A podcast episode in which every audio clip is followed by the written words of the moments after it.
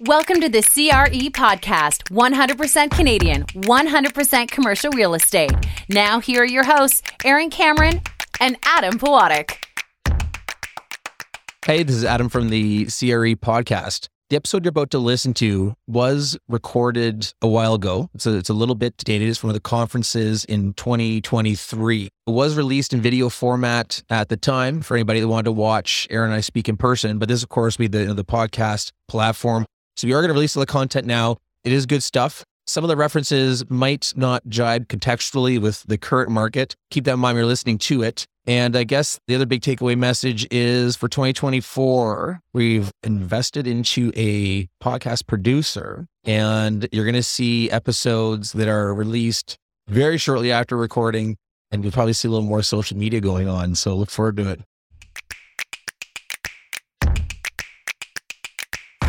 Welcome to the Commercial Real Estate Podcast powered by First National. I am Adam Powadiuk sitting here with Aaron Cameron at the 2023 apartment conference. You may or may not be able to hear the noise in the background. It's mid morning. We're just getting going. Uh, I want to thank, of course, KingSett Capital for sponsoring the video portion of this event. I want to welcome back a uh, three time guest now, Jaime McKenna, who's got a, a long title that, I'll make sure I get it right here Managing Director and Group Head of Real Estate, Fengate Asset Management. Welcome back. Thank you very much. I'm excited to be here. So first time Jaime was on, she was at Minto. That's right. Second time And, Jaime and was, COVID during uh, video only. Uh, we didn't Right. see her in person. And and then uh, the second time you were on, you were a couple weeks into Fengate. Uh, yes, you guys questioned me three weeks into my job. That's right. yeah, and you basically said, "I don't know, I'll find out." And so hopefully now you've got more answers for us. So let's just start there. How has the last couple of years been at Fengate? Uh, I mean, it's been amazing. And of course, I'm going to say that, but I really, I mean, I'll say first and foremost, the culture at Fengate has been just unbelievable. Since you started, Since, of course, it was 100% me. It was definitely not the 40 years of history. No, it, I mean, they, they have an unbelievable culture and everybody kind of says that, but culture is hard to define. It's hard to define and it really is a feeling. But I mean, the symbol to me was when we were going through COVID and coming back to the office, we never mandated people to come back to the office, but they did anyway. And they legitimately enjoy their time together. So we actually are running out of space and I still haven't mandated more than two days in the office. So culture for sure. And then we've been on an unbelievable growth trajectory. Like we're supported by our client LiUNA, the pension plan, and they're very bullish on real estate. They see that connection between the laborers, the union, as well as real estate driving employment. And so consistently have supported us with every single year. And we've actually tripled the platform in the last four years. so you were living in Ottawa, Yes. but it was COVID, so it really didn't matter where you were located. Is the return to office what precipitated your move to Toronto? Great question. So I am an extrovert and I was dying working from home. So I came back to Toronto pretty early. So I actually did the commute for probably two more years. And it was about a year ago of flight delays. I had just been fed up. I came home to my family. I said, I'm there four days a week, literally four days a week. I don't even need to necessarily be there four days a week. And we made the decision. But you wanted to. I wanted to. And I actually really enjoy my team. I love my job. Um, and uh, our business is all in Ontario or in Toronto largely. And uh, so we made the decision and we we bought. And it takes a while. And we moved in July 1st. My son started his new school last week. He's away at camp this week and mommy's missing him. Of course. And my husband's just along for the ride. So coming to the apartment conference, a different experience this year than others. Yes. Jump on Avenue Road and boot down, or take the subway. I may have gotten dropped off at this morning because I was wearing high heels and I didn't want to walk the block to the subway. but normally I promote transit because it's good for the environment. So let's talk about Fengate. I mean, we're here at the the apartment conference. It's obviously not the only asset class you're in, but maybe maybe we can start with that one. And what are you looking to do with the book? Buying, selling? What's the uh, what's the internal conversation? Well, one of the things we've built up over the last four or five years has been a big pipeline of residential. So we have 15,000 residential units in our pipeline. We're hoping at least a third of those will become apartments. So that pipeline, if we don't invest another dollar, will take us for the next 10 years. So we actually launched an open-ended multifamily apartment fund last year. We seeded it with three assets. And then that will become the vehicle that we'll be able to sell the completed developments into. So we're planning to hold on and grow that vehicle. In the next five years, it'll be probably about 2,500 units. We like new build. We're not buying IPP. We're not looking to do turnovers. We're really looking to buy low capital intensive new build that cash flows for us. What our experience has been, though, looking at the 15,000 units, a lot of the site, its sites aren't defined yet. We know how much we can build, but not necessarily what we build. And we're pivoting some condo projects to rental, which is probably the first time in my career I've ever said that. Why? Well, anything that's relatively recent or is going to go into the ground soon, it lets us skip over pre sales. So, right now, nobody wants to be selling. We don't know that we're going to want to be selling in the next 18 months. So, if we can skip over that period of time and lease up is in two years from now, you know, we can see the rental growth. We see all the fundamentals. We're hoping rates peter off at least, if not come down. It just gets us over this period of time, but still lets us continue to work and push dirt and build our projects. The 15,000 units, are those all going to be built? Yes. Okay, that's that's a robust pipeline then, yes. it's a very robust pipeline. We keep trying to figure out where we rank in terms of pipeline. You know, we're all competitive in this industry, but it's definitely grown to make that math work, the apartments, because we, you know, we are at the apartment conference talking to a lot of developers and apartment owners, and it's challenging right now to figure out if it even makes sense to put shovel in the ground, even on apartments, save and accept, you know, the, the benefit of not having to, to go to, to sales. Do you have to take a 10, 15 year IRR calculation? Like, what's that math look like to kind of talk yourself into, okay, this makes sense, even though today it may not spec out? You do have to take a long term view. It's not 15 years, but we kind of look at it at that three year development period. Then we look at it on a 10 year basis because we want to make sure there's an initial development transaction and then there's sort of the seven to 10 year of income transaction. But we're conservative. We buy our land well. Uh, you know, we maximize the, the density that we can get on it. So we average down our land costs. We're conservative with cap rates. But I think for us, what makes it work is we're really bullish on rental rates. And we look at rental rates a little bit differently. Like, of course, you look at cap and you look at the price per square foot and you look at your competitors, but we're looking at affordability more and more. So we look at the node that we're going to build in and we assess what's the average income in the node and then what is sort of 30 to 40% of that income. And then what does that translate into rents? And you typically get a higher number than you expect. Let's go to affordability while we're here. Yeah, we might as well. If you're bullish on rents, it means you're probably not bullish on affordability, right? Is that the counterpoint? Uh, I'll, let me say this because I found this really interesting. Mark Kenny was on here yesterday, and for listeners, you hopefully have heard it now, depending on, on rollout. If you haven't heard it yet, go and find the Mark Kenny episode, or it's coming soon.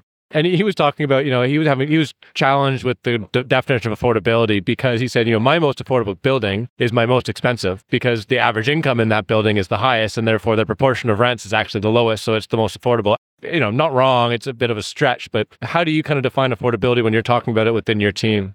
I think we use affordability too broadly. So what I've started to say there's there's social housing. So we know that we have half the social housing that we need in the country right now at any point in time.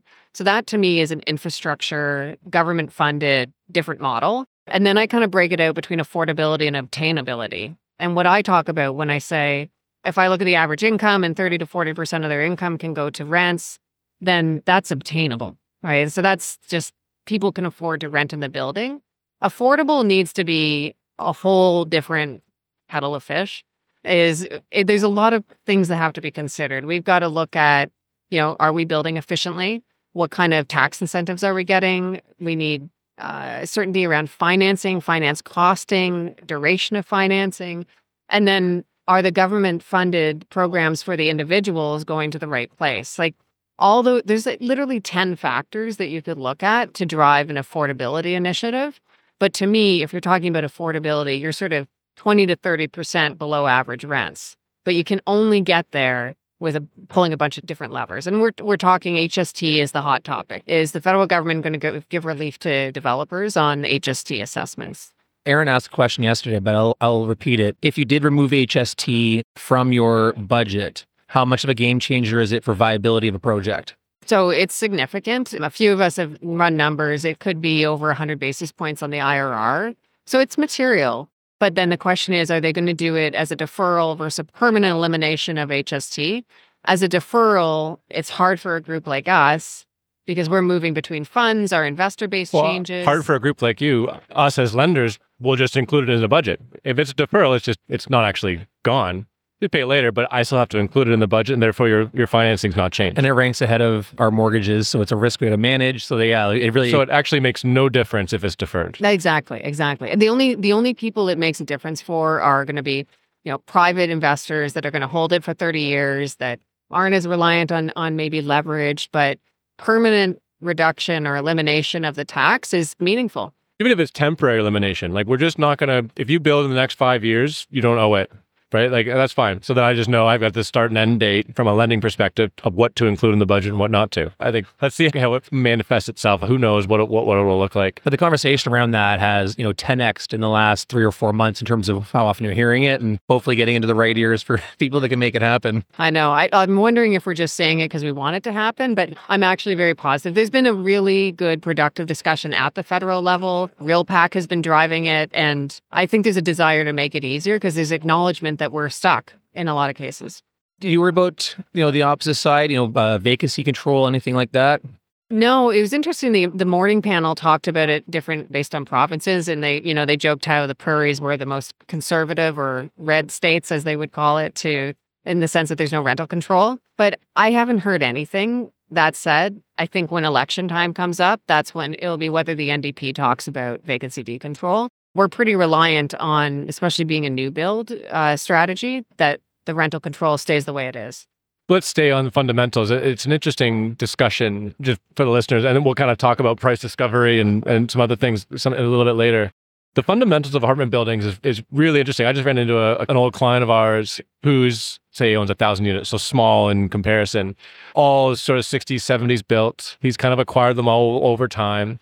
He's really not in growth mode, doesn't develop, and he's just smiling. Like everything's great for him, right? It's wonderful community world out there. Like interest rates, yeah, it's a minor nuisance, but that's it. Like the fundamentals are fantastic. Yet there's so much noise about what's transpiring in, in, the Canadian context of affordability and housing risk. And there's so much money out there too, sitting at the same time, not doing anything, the dry powder conversation. So I'm, I'm curious what your perception is where you sit about are you waiting for more opportunities? Are you just saying, no, we got to plow through anyway? How do those conversations take place in that boardroom? Well, the social liberal in me is is concerned about what's going to happen when we think forward that all of us are putting our pens down or we're not investing right now and you roll that out 3 to 5 years. I think we have an affordability well, we're in a crisis already, and then we're all sitting here talking about how well we can't build anymore. Well, that's it. And so so I think, you know, if I think about this taking away my hat as a developer and investor, that concerns me very much so. I think we are underestimating the crisis that's in front of us in the next 5 years. At the same time, you're going to have, you guys would know the stats, more than 50% of mortgages are going to come up for renewal, coming off one, two, three percent So I think we have a tsunami coming in front of us in the next five years. But parked my social liberal and I put on my investment hat. We haven't done any acquisitions this year. Last year, when we saw rates increasing, so we have rates increasing, we have construction costs increasing, labor costs increasing, labor productivity going down.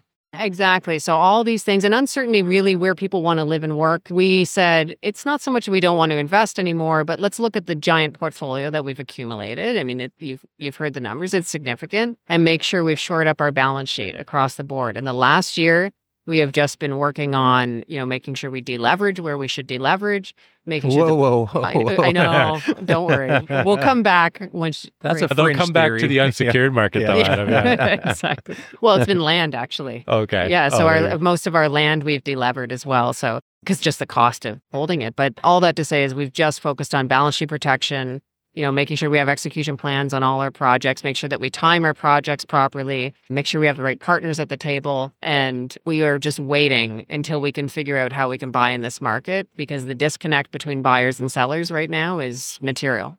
Your apartment position is increasing dramatically, which of course is going to impact your your asset mix. But are you actively looking to change your mix for the other three asset classes? So I would say I'm going to take that from two levels. One is what we're looking to do is increase our allocation to core, um, because when I first started and before that, we were dominantly development. So we will continue to do as much development as we did before, but we're offsetting it by accumulating this these core portfolios. We will continue to grow apartments. Retirement is the other asset class, and we have seasons. So that we're sort of holding firm right now as as the market comes back, we'll add here and there. Increasing industrial. So we have 5 million square feet of industrial in the pipeline. So using that to offset some of our office exposure. How big is your office exposure? Not very big. so you're sleeping okay at night then? yeah, it's it's we have a, a series of suburban assets and they perform. They're okay. They're cash flowing. They're sort of 80 to 90% occupied, but I'm not looking to increase my office exposure for everybody listening to this right now. But you got a flood of calls Yes, if, uh, if so. well, you get a 15,000 unit pipeline on apartments. Like that's got to be keep you pretty busy. Well, resource have intensive as well. It is. We partner with a lot of developers, so we we have a, a a stable of great developers that we trust and we've worked with for many years. So we're mitigating the risk by spreading the business across, and then we have our own in-house development. So that's helped a lot. Do you expect screaming deals to come along in any of the asset classes? If the bid ask gap shifts to something where you could actually get deals done? Well, that's it. Like for us, like we continue to look at transactions and the expectations of the vendors, especially you look at just cap rates. We can't justify those cap rates today. They're 100 and to 150 basis points below what financing costs are going to be. So I think the reality is most vendors are staying on the sidelines. If they happen to come to a transaction, great. The question is whether there's going to be distress in the market. And I think it's going to come down to how quickly rates start to to pull back and if they, if pull, they back. pull back exactly. Let's get to rail deck. So out of out of the 15,000 there's one I think one of the more newsworthy is the, the land that you've kind of acquired and you're in the process of submitting for zoning. Maybe just We'll, discuss we'll give the background on it for anybody who's not seen that in the news, what it is. Because Yeah, what is it? What's the size? Yeah, just talk about the the project cuz it's very cool. We call it the Hudson Yards of Toronto. So we actually bought into the project back in 2021. We bought a, a 50% interest into it. It's so it's air rights. It was originally owned by CN. It goes over the the staged area of the tracks just south of Front Street. And so it's basically west of Blue like it's Blue Jays way to Spadina. right. right. So kind of between the Rogers Center and the Convention Center where we are today. Currently a mid-sized rail yard, essentially. That's right. That's right. And I mean, the best view for it is when you stay, sit on the or stand on the Puente de Luz Bridge. And that's where I've stood to tour people because it's hard to tour people in air rights. So you can only kind of look at the space. helicopter in, I guess. Yeah. Exactly, exactly. So, so it, we we bought out the the partner this year. It's going to be a transformative project for the city. It's going to connect the waterfront to Front Street. We all know there's that gap after you come to Front Street. There's the gap, and then you get to City Place. I'm really excited about it. I think in terms of housing, bringing housing to the city. How many units is the? I know you're still in the proposal stage, so it'll change for sure. But what's the ask? somewhere between four to six thousand, Right. depending. And how many towers is that? We don't know yet. Okay. A bunch, a bunch. Yeah. There'll be a bunch of towers. A lot of green space. of though. course. Yeah. So it's really important for us to make it a neighborhood. It's not just adding towers to the city. We're looking to build out the space, add green space, make it a community, make it a true neighborhood. And interact with everything that's going around there because you got from Ripley's to the CN Tower to Rogers Center to the Convention Center. There's so much activity in the city in that area, so making it kind of part of the fabric that that exists. That's right. And from uh, architecture and engineering perspective, it's got to be a more more challenging site. It's going to be challenging and but it's also going to be creative. So a lot of groups are showing interest in getting involved and we're not quite at that stage yet. We're still understanding and trying to partner with the city and they've been great actually to figure out what can we build. And we really want to partner with the mayor because she's expressed such a desire to advance affordability and accessibility to both rental and to condo and we think that this is going to be a big piece of that. What are the timeframes you think for at least starting that project because of how complicated it is? I mean, they're long timelines. So right now we're working through approvals with the city. 2025, we're hoping that we're going to start construction on the deck and going from there, sort of 2027, 2028, we'll start working on towers. We're still planning out the phasing on it. So it's like 2025. If we see you know work on site, that's not too bad. But yeah, the uh, and I want to ask you the completion date for the uh, the units because that might be an ambiguous target. And it's because we're phasing it too. We can't have however number of towers that are going to come out of the ground come all at the same time. So we'll phase it. And I'm just excited about the project. I think anybody who's been involved in it or sit, stood around it and see the potential of what we're going to do to the city is excited. Well, you can't get more center ice, like literally. You- You can't get any more close to the core of the country, right? So well, and creative, like you know, way different than just buying a parking lot downtown and turning it into one, maybe two towers. there's none of those left either, right? So this is kind of one of the very last available opportunities for like this, right? So very cool. You've got a panel later today, the closing panel, and I know you're going to talk about a number of things, uh, some of which we talked about here. But the good news is this won't be released until after you do your panel, so we didn't spoil your uh, you know, your presentation, but I know you're talking about keys to success later today. So if you're comfortable sharing, again, it won't be released till afterwards. What are you going to comment on the keys to success? Because obviously your career has been uh, quite successful. Well, that'll be a last question if we've run out of time or run out of questions. So I don't know if I will cover it. So this could be breaking news. Oh, this could be exclusive. Yeah.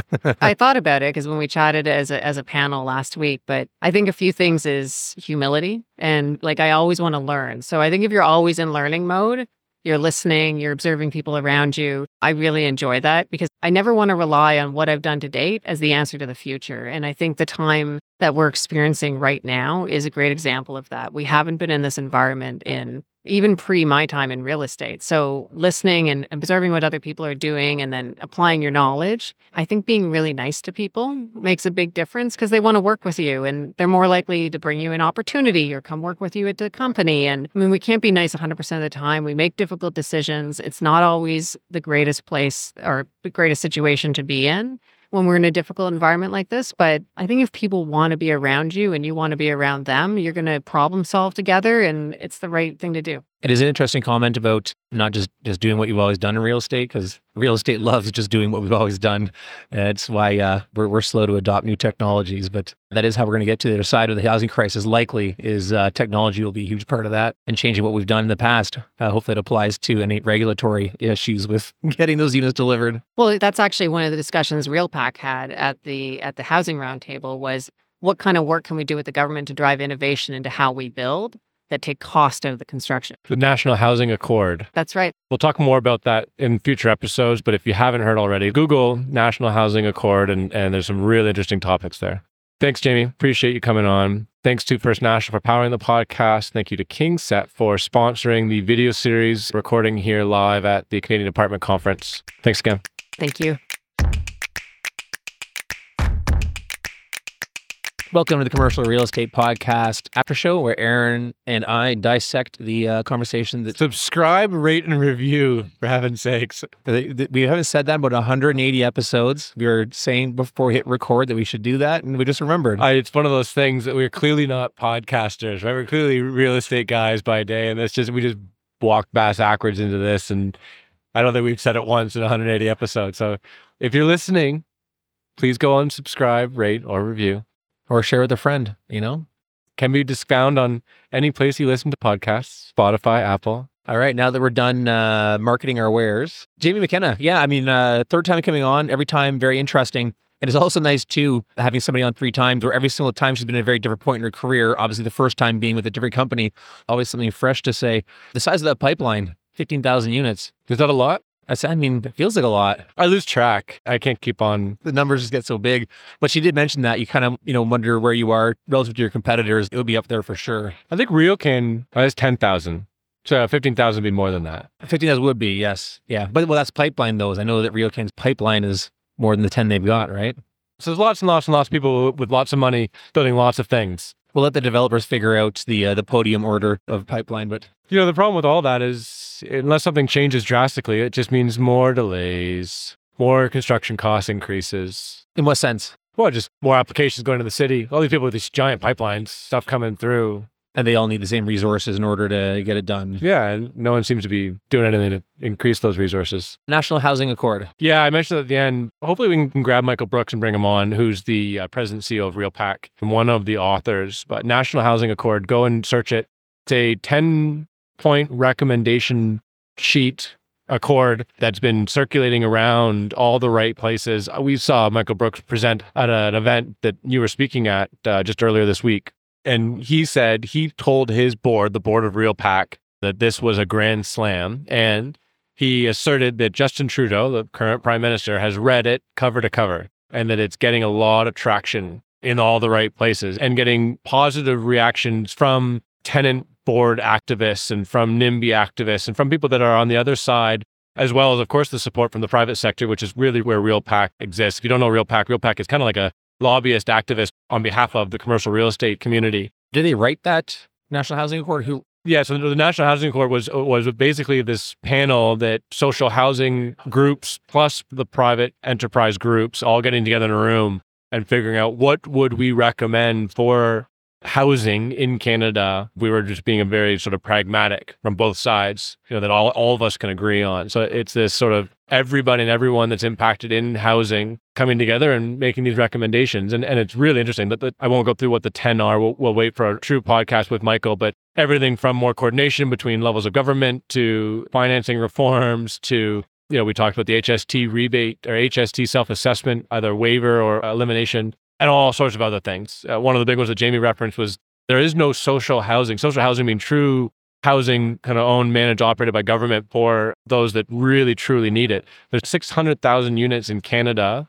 The OECD average is for Canada, for a population of 40 million, should be 1.4 million of those suites. So 7% of the housing population. For context, UK is 16% of their per capita. Really coming to show is that all levels of government, I think I've had, unfortunately, a, a, a woeful history of helping housing in Canada at all levels. And so, and outside of short burst programs, incentives, I mean, like, yeah, no. We hear it all the time, like, you know, okay, well, but there's there's inclusionary zoning. Well, inclusionary zoning doesn't really work unless there's sort of tax rebates. Like, you can't just tell developers you got to take it on the chin just build more affordable units because then the developers go, well, I'm just not going to build then. Like, there's this misnomer that developers can continue to just take short, tighter and tighter and tighter margins. And I, I, think what appear to be occurring is that there's now this realization that, yeah, that's true. You can't build something that takes this serious risk and time and energy and earn a 3% return when you can buy a GIC for 6%. You're clearly just going to buy the GIC and not build that building. Further constricts supply and drives housing Yeah, you need up. a return that reflects the risk of that investment. And building a building over a three, four, five year period is a serious risky use of your funds. So it's got to be commensurate. So I,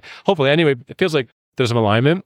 Who knows what ends up happening? Well, even if it sounds like even a couple of points of the 10 point recommendation got taken, it could be a significant change for our it's, industry. The dialogue, the narrative is much better than it was six months ago, let's say. And obviously, the right eyeballs on it if uh, Justin Trudeau's taking a look. Yes. Regardless of what color you support, the individual who is ultimately the decision maker is reading these things. So that helps. And that is what you need to tackle a problem like this is a housing plan that uh, can survive different governments changing hands. Which is what I think this is really supposed to do. This is a national housing strategy for all Canadians, regardless of whatever color tie you wear. We should do a full episode on this. You're entirely right. Yeah, we will. Yeah, no, we will. Just it's it's kind of it's getting a lot of attention here at the Canadian Apartment Investment Conference, and so we're talking about it. Yeah. All right. Well, I guess this is more of a teaser then for a future uh, episode.